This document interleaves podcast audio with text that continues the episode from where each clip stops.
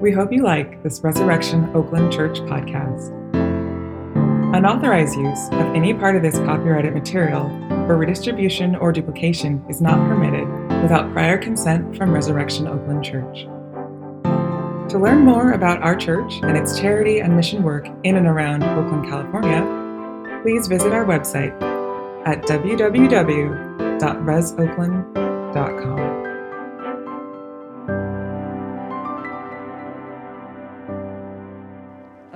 from Matthew 11. At that time, Jesus said, I praise you, Father, Lord of heaven and earth, because you have hidden these things from the wise and learned and revealed them to little children. Yes, Father for this is what you were pleased to do. All things have been committed to me by my Father.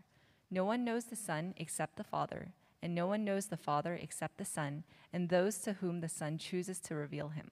Come to me, all you who are weary and burdened, and I will give you rest. Take my yoke upon you and learn from me, for I am gentle and humble in heart, and you will find rest for your souls. For my yoke is easy and my burden is light. This is the word of the Lord. Thanks be, Thanks be to God. God. You can take your seats. Let's take just a moment to pray together. Father, we come into this room this morning from so many different backgrounds and places of belief. Some of us are convinced of the things that we've been singing and praying, others of us are totally unconvinced.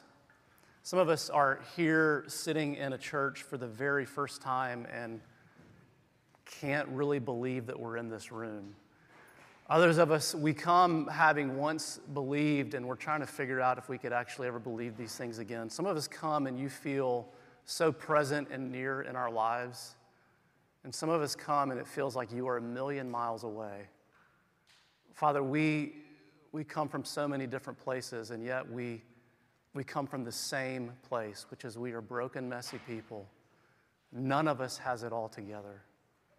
And we are in need of a God who is kind and gracious and who longs to speak into our lives. And we give you thanks that that is exactly the kind of God that you are. And so we pray that you would give us ears to hear this morning all that you have to say to us from this passage. And we pray this in Christ's name. Amen. Well, good morning. Uh, my name is Brent. I'm one of the pastors here. And uh, before, we, before we jump into the passage this morning, I want to just take just a moment to acknowledge that today, this Sunday, is actually our four year anniversary as a church. You can clap for that. Uh, we, we, uh, we're, not, we're not celebrating today because there's a marathon happening and we knew it was going to be hard for people to get here and there's some spring breaks going on, but we're going to have a huge party after the service in a couple weeks. But I just didn't want today to go by without just acknowledging this. Uh, um, God has done so much in the last four years. Um, we had our very first worship service in March of 2018, this week, four years ago. Some of you were here for that, wasn't in this room. Uh, we were meeting at the Impact Hub, which is a little less than a mile away. And, uh, you know, you just have to know the story of this place. I mean, in the summer of 2017, we, we, didn't have a name, we didn't have people. This church was five people, and they actually all had my last name, which was not a fun church for anybody to be a part of, as much as we love one another. Uh, in the fall of 2017, City, uh, uh, Resurrection Oakland was, City Church is the church I used to work at years ago. Resurrection Oakland was about 30 people meeting in somebody's living room every week to pray about and to dream about starting a new church in Oakland, a church that we like to call a church not just for ourselves, a church where every Sunday is a good Sunday to invite a skeptical friend. And a church that was going to seek to love and serve Oakland as God loves the city. And I will tell you that God has done a wondrous thing over the last four years. There are so many stories to celebrate. Stories of people who are exploring the claims of Christianity for the very first time. Stories of people who are re engaging with faith after decades away. Stories of people who are coming to experience the love of God in Christ for the very first time. Stories of people giving away their time and their money and their energy for the good of others in this city. God has done so much. I could not be more excited about the days ahead for Resurrection Oakland. I just wanted to acknowledge that this morning. Again, the party is coming in a couple weeks. All right, so we are in the middle of a sermon series called Following Jesus. And uh, we're a couple weeks out from Easter, actually. And Easter is going to be awesome. I hope you'll come. I hope you'll invite a friend.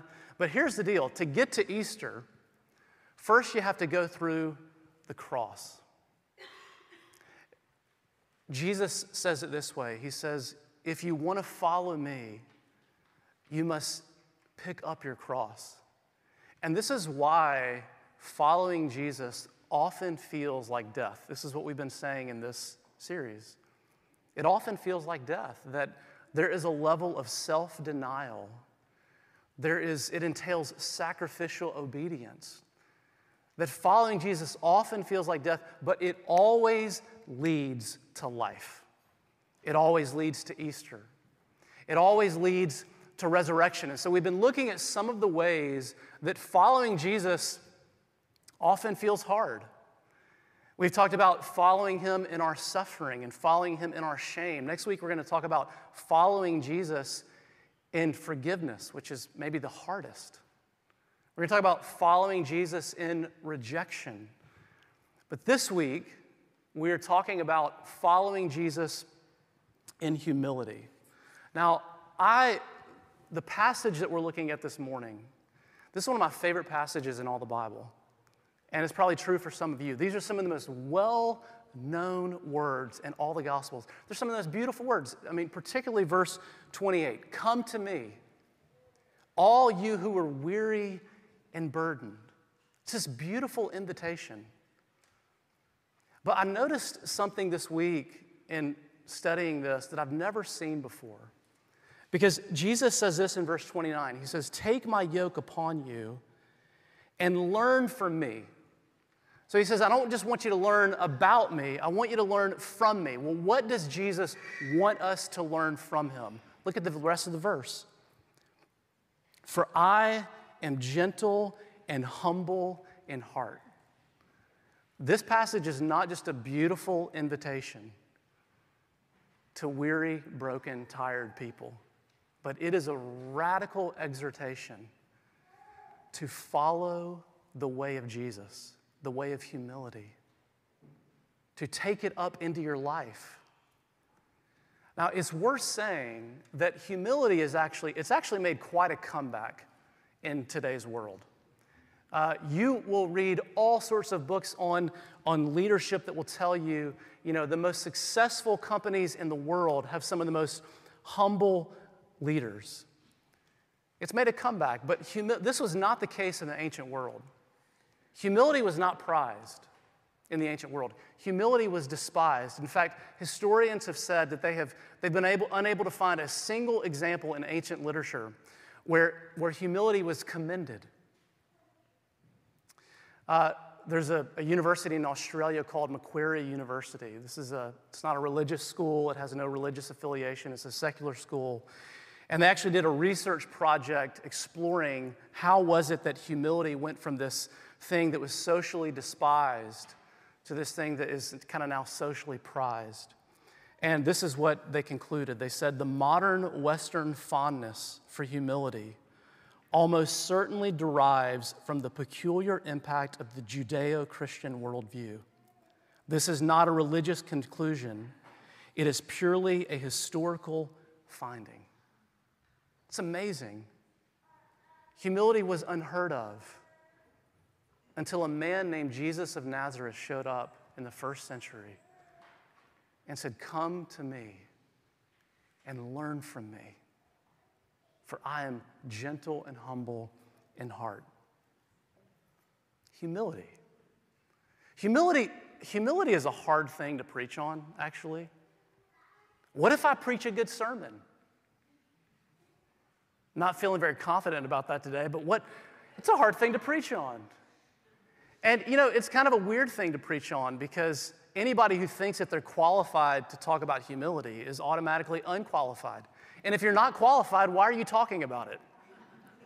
It's a weird thing to preach on. It's also a weird thing to pursue. C.S. Lewis talks about this in his book, The Screwtape Letters, which is kind of this series of fictional letters written by this senior demon, Screwtape, to this junior demon named Wormwood. And Wormwood's the human being that Wormwood is kind of in charge of tempting, his, his patient, as Lewis calls him, has been away from God for a very long time, and now he's finally come back to God. And this is what, this is what uh, Screwtape writes. He says, My dear Wormwood, the most alarming thing in your last account of the patient is that he is making none of those confident resolutions which marked his original conversion. No more lavish promises of perpetual virtue, I gather. Not even the expectation of an endowment of grace for life, but only a hope for the daily and hourly pittance to meet the daily and hourly temptation. This is very bad. I see only one thing to do at the moment. Your patient has become humble. Have you drawn his attention to the fact? All virtues are less formidable to, to, us once the man is aware that he has them, but this is especially true of humility. Catch him at the moment when he is really poor in spirit and smuggle into his mind the gratifying reflection by Jove, I'm being humble. And almost immediately, pride. Pride at his own humility will appear. If he awakes to the danger and tries to smother this new form of pride, make him proud of his attempt, and so on through as many stages as you please. Here's what Lewis is saying He's saying, humility is hard to pursue because the more you focus on humility, the more tempted you'll be to be proud about how humble you are. So here's the deal we need serious help in learning about humility. Hard to preach on, hard to pursue. We need serious help. And the good news this morning is that we have these words from the preeminent teacher, Jesus himself, on humility. What do we have to learn from him? We're going to look at three things this morning why we ought to pursue humility, what humility is, and then how the gospel has this unique power to create humble people. So, why we ought to pursue it, what it is, and how the gospel has a unique power to pursue it. You know, maybe you're here this morning and you're thinking to yourself, you know, a sermon on humility should have, should have not fought the marathon traffic this morning. You know, not really interested in that. Doesn't feel that pertinent to what is going on in my life right now. Well, please do not miss what Jesus is offering to you in this passage. Look at verse 29. He says, Learn from me, for I am gentle and humble in heart, and you will find rest for your souls. Are you tired? Are you weary? Do you long for rest? Jesus says the path to it runs through humility. It runs through humility. How, how, how, what, rest from what? What is, when Jesus says, come and rest, what, what rest from what? Well, first, rest from your striving. Rest from your striving. I, um, I heard a story this week True story. It was an interview with Kevin Bacon. And uh, some of you are too young to remember the movie Footloose, which is really sad. Which is really, really sad because you're not going to get what I'm about to say. But a lot of you remember this. And in this interview, Kevin Bacon, uh, the interviewer found out a really interesting fact about Kevin Bacon, which is every time Kevin Bacon goes to a wedding reception, he pays the DJ $200 to not play Footloose. I would be like, if I was Kevin Bacon, I would be like, first song on the menu here is Footloose. And the guy said, Why do you do that? And Kevin Bacon said, He said, Because it's not my day. It's not about me. It's not about me. You know, this is, humility is, it can be so freeing to you. It can give you such rest in life because what it says it is it begins to teach you that life is not about you and you actually you don't have to prove yourself anymore. You can rest from your striving. When Jesus invites you to come to him, he doesn't just invite you to lay down your sin, he invites you to lay down your doing. Humility is so freeing. It can bring such rest into your life rest from your striving, but also rest whatever your circumstances may be in life. So let, us go back to the first verse. And I actually need a worship guide. Can I have one? Because I don't have this written down. Thank you so much. All right. So look at this first verse. At that time, Jesus said, I praise you, Father, Lord of heaven and earth, because you have hidden these things from the wise and learned, learned and revealed them to little children. Okay, what, what is Jesus doing? He's praying, he's talking to the Father, which is a whole other sermon on how prayer is actually one of the marks of humility. A, a, a, a, prayerless life reflects a proud heart. A prayerful life reflects a humble heart, a heart that's dependent on God. Now, he's not just, he's not just praying, but notice this he's not just praying to God, but he is praising God, he is thanking God. This is a moment of gratitude for Jesus which is actually a whole other sermon on another mark of humility that gratitude is a mark of humility. Pride says, I earned it, I worked for it, I deserved it. And humility says, everything I have in life is a gift. Even the things that I've been able to work for come to me because of the opportunities that God has afforded to me, because of the family I was born into, the socioeconomic status that I had, the opportunities to education and access to all of these other things that have actually helped me get ahead in life. So he's, he's, he's praying to God, he's praising God, but I want you to notice this. When is he doing this? Now, this is very important because Matthew starts off verse 25 and he says, at that time. It's a very important phrase because what Matthew is doing is he's linking it to what's come before it. And we didn't print these verses for you, but what has come before it is that Jesus has just experienced massive rejection in his ministry. He is in the midst of very difficult circumstances, and yet what is he doing? He is praising and thanking God. How, let me ask you a question. How do you respond when your circumstances do not go like you want? How do you respond when life doesn't go like you want? Like you want? Do you get embittered towards God? Do you worry? See, worry is actually a form pride. It's, it's rooted in this sense of arrogance that I know better than God how my life ought to go. And this is why we lose our rest, our kind of spiritual equilibrium when life goes sideways for us, because we think God has actually gotten it wrong. Do you remember the movie Rudy?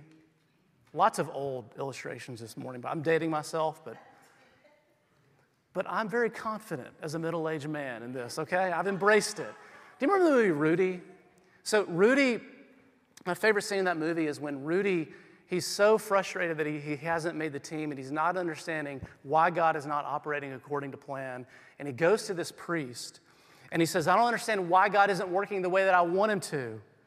And the priest says this to Rudy He says, In 35 years of religious study, I have come up with only two hard incontrovertible facts. One, there is a God, and two, I am not Him. That, friends, that is a banner to put over your life. There is a God, and I am not Him. Do you know how much more internal rest you would have when life goes south? Do you know how much more free you would be in hard moments to say, God, I don't understand it. I don't like it. I don't get it. But you are wise and you are strong, and you are in control, and you are for me. See, humility is not meant to be a burden that Jesus is laying on you. It is actually meant to be a gift that He is offering to you to give you rest. Rest from your striving and rest whatever your circumstances. But here's the question what is humility? I mean, what actually is it? You know, because w- what we see in this passage is that Jesus gives us a very different picture of humility than we tend to have. When you think of a humble person, what do you think of? Most of us think of a humble person as a, as a passive person. Think about, think about the various pictures that you've seen of Jesus. Very passive, very, very kind of meek, very mild. Uh, Tom Skinner was an African American pastor in Harlem back in the 70s and, and 80s. He, he grew up in the roughest neighborhood in Harlem, one of the most violent blocks. And then he became a Christian, he met Jesus, and then he became a pastor. And he said that the reason he didn't become a Christian growing up was because of all of these pictures that he saw of Jesus in Sunday school. Pictures kind of like this one up here of, you know, five year old Jesus surrounded by the cast of Charlotte's Web, right? so gentle. Just grabbing that cow by the neck, you know? You can tell how I feel about this stained glass. I didn't design it, it's been there about 100 years. Same thing with science and health, didn't pick that one out either. We're very pro science and pro health here, by the way. It's just not what we would probably would have put on a stained glass if we were designing it. Anyways, uh, Tom Skinner said he saw pictures like this, and he said he thought, I don't know who that guy is, but he would not survive 10 minutes in my neighborhood. We think humility equates to passivity, or even worse, we think it equates to self loathing, self contempt, having the lowest possible view of yourself that you could ever have. But I want you to look at the way Jesus talks about himself. Remember, he is the exemplar of humility. He's saying, Come and learn what humility is by watching me. And so look at the way that he talks about himself in this passage. I mean, on the one hand, he says, Come to me, all you who are weary and burdened, and I'm humble, and I'll give you rest for your souls. And be so gentle and so tender and so meek.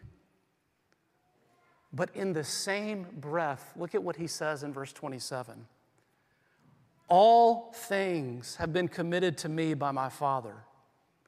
No one knows the Son except the Father, and no one knows the Father except the Son, and those to whom the Son chooses to reveal him. Do you hear how highly Jesus sees himself? Can, can you imagine if someone walked into this room and stood up on this stage this morning and said, The creator of heaven and earth has given me all authority and power over this world?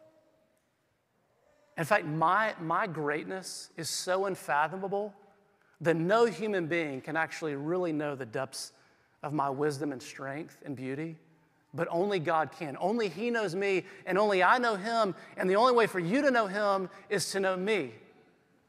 I came from God. I, I, have intimate knowledge of God. I am the only way to God. You know, if somebody stood up here on this stage and said that, you probably would think, wow, what a humble guy. See, this is not passivity, and this is not self contempt. I mean, look at his confidence, look at his self assuredness. What kind of humility is this? It's a totally different kind. Philippians chapter 2, which is the classic text on humility, says this Do nothing out of selfish ambition or vain conceit. Rather, in humility, consider others above yourselves not looking to your own interest, but each of you to the interests of others. In your relationships with one another, have the same mindset as Christ Jesus, who, being in very nature God, did not consider equality with God something to be grasped, something to be used to his own advantage, but rather he made himself nothing by taking the very nature of a servant and being made in human likeness. Throughout the Gospels, Jesus acts like nothing, but he knows that he's not. It is so often the opposite for us. We feel inferior, and so we try to compensate for that by acting superior. But Jesus, he always knew that he was the most important person in the room. And yet he always acted like the least important person in the room. He put his glory and his power under the interests of other people. And that is the essence of humility. Christian author John Dixon writes about it this way He says, Humility is the noble choice to forego your status, to deploy your resources, or to use your influences for the good of others before yourself. Humility always presupposes one's dignity. The one being humble acts from a height so to speak. True humility assumes the dignity or strength of the one possessing the virtue. It's not self loathing, it's not self contempt, which is why it should not be confused with having low self esteem. In fact, I would go so far as to say that it is impossible to be humble in the real sense without a healthy sense of your own worth and abilities. Dixon goes on humility is always social. It's not a private act of self deprecation, banishing proud thoughts, refusing to talk about your achievements, and so on. I would call this simple modesty. But humility is about redirecting of your powers, whether physical, intellectual, financial, or structural, for the sake of others. See, why do we say we want to be a church not just for ourselves, but for others. That is not just meant to be a catchy tagline for a church in the city. We say that because it is the essence of humility according to Jesus. We exist for others as a church body and also as individuals. And in a world that teaches us to say, other people exist for me, Christianity teaches us to say, no, I exist for them. Would you just consider for just a moment how this would transform your life? Are you, are you, are you in a difficult season of marriage? Do you feel stuck? Are things hard? How much healing would begin to take place in your marriage if both you and your spouse took this posture towards one another. Not you exist for me, but I exist for you. You know, if you have kids, think about how this would transform your parenting. You know, or maybe you are experiencing massive conflict at work right now with somebody you work with or with a neighbor. Think about how radical it would be if you lived this out. You know, what if this was the basic operating principle for how we related to one another as a church, to our city, to the poor? And maybe you're thinking, well, that, that sounds inspiring and it also sounds really hard. what, if, what if I'm taken advantage of? What if it's not reciprocated? It is hard. And you might get taken advantage of. And it might not be reciprocated. But it is the way of humility that Jesus calls us to. And so the question is, is what could ever get us to live like this? To have this kind of humility that flows out of this kind of self assuredness and confidence and that brings us to the last point of how the gospel has the unique power to create humble people. You know, over the last 25 years, there's been a lot of research done on happiness. And one of the interesting things that has come out of a lot of these studies is that happiness has been linked to humility. There was a time, there was an article in the New York Magazine a couple years ago called Happiness 101. And what scientists, it talked about how scientists have found that if you, if you focus on doing and getting things that give you pleasure, it actually doesn't lead to happiness. It, it produces what they called the hedonic treadmill. You become addicted to pleasure, and your need for the pleasure fix keeps growing, and you're never satisfied. The article says that studies have actually shown that the best way to increase your happiness is actually humility. It's to pour yourself out in service for others. And it concludes by saying this it says that you should lead a selfless life and serve others because it will make you most happy. But there is a major problem with that.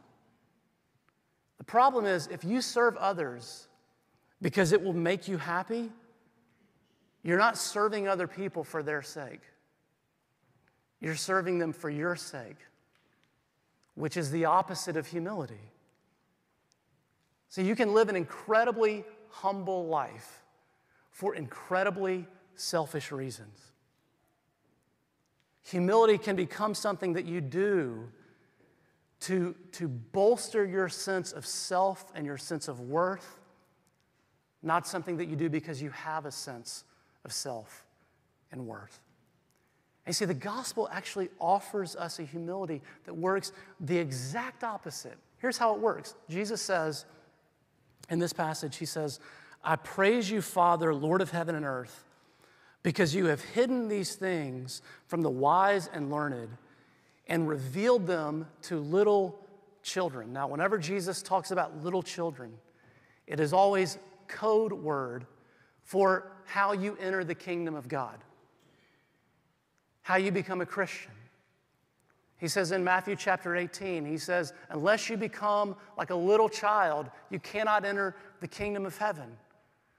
Jesus is not talking about becoming childish, he's talking about becoming childlike. And he says, if you want to know him, if you want to follow him, if you want to come to him, if you want to be in relationship with him, you have to become, you have to come like a child. Now, why would he say this? Well, there are two characteristics of children. And here's the first they are totally dependent.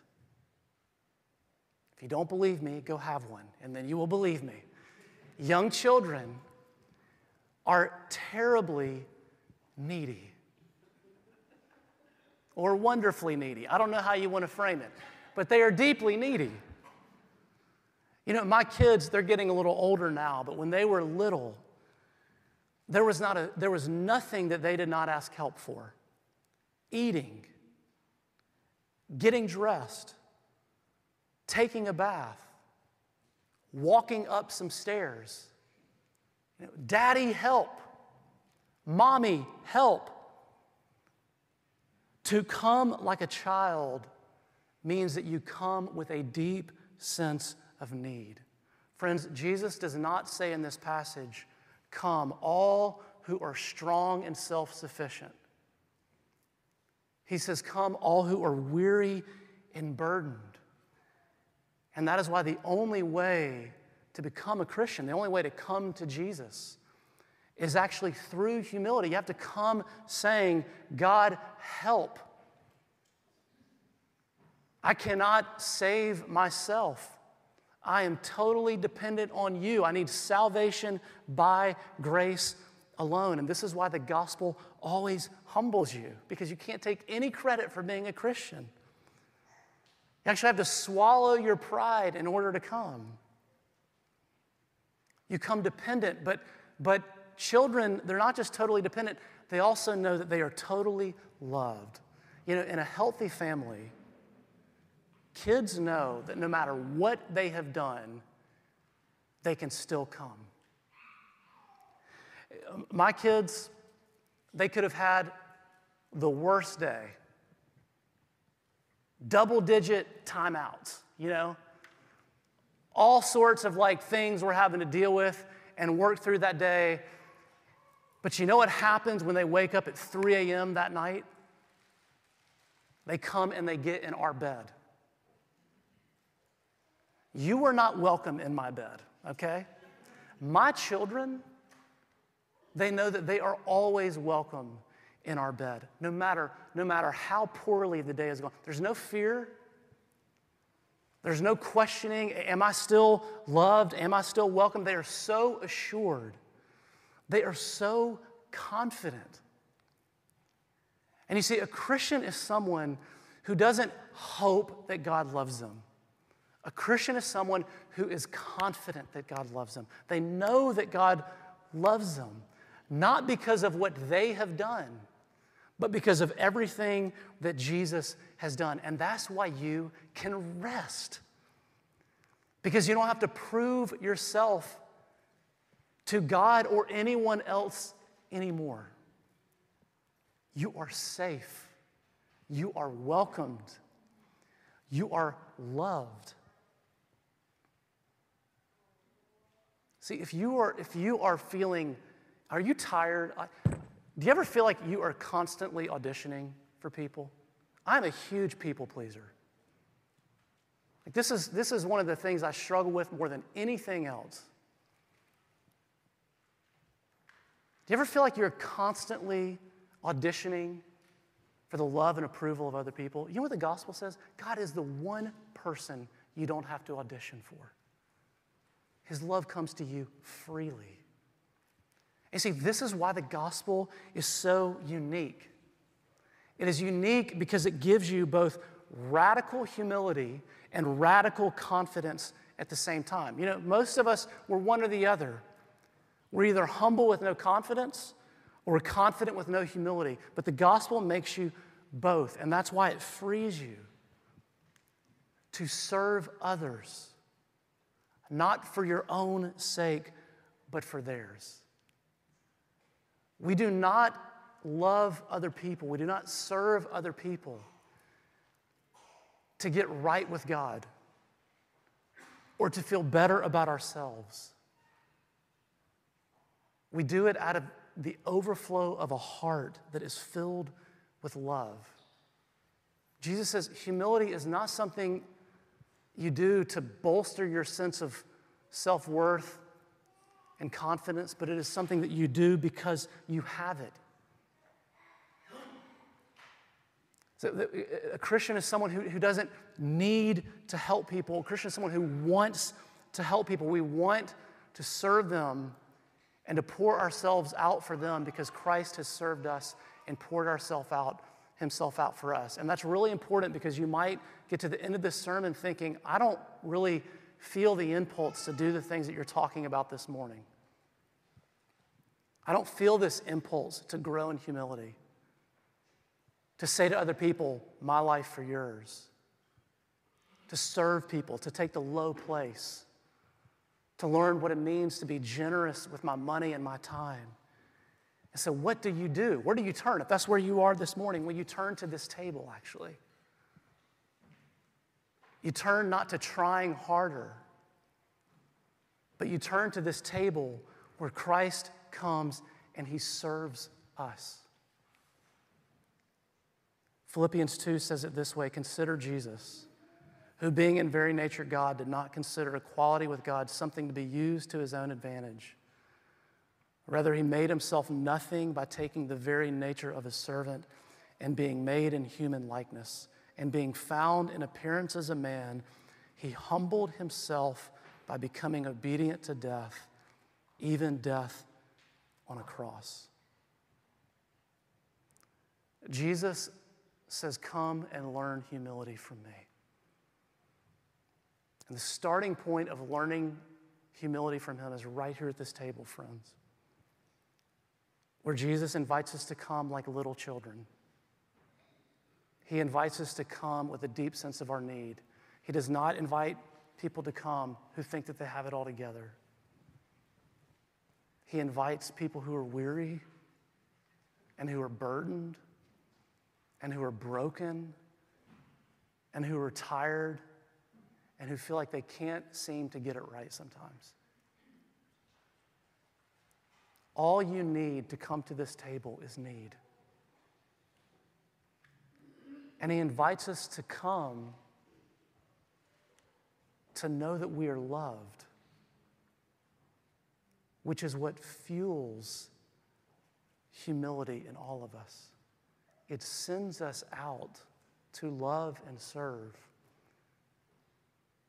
because of a God who has loved and served us.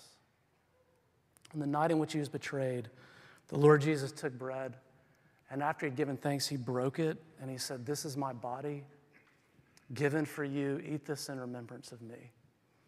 And in the same way, after supper, he took the cup and he blessed it, saying, This cup is the cup of the new covenant in my blood, which is shed for you and for many for the forgiveness of sins. The Apostle Paul tells us that as often as we eat this bread and drink this cup, we proclaim the Lord's death until he comes again. Let's pray. Father, thank you for the invitation of this table. Thank you for the Savior who invites us to come in all of our need and in all of our brokenness and in, even in all of our pride.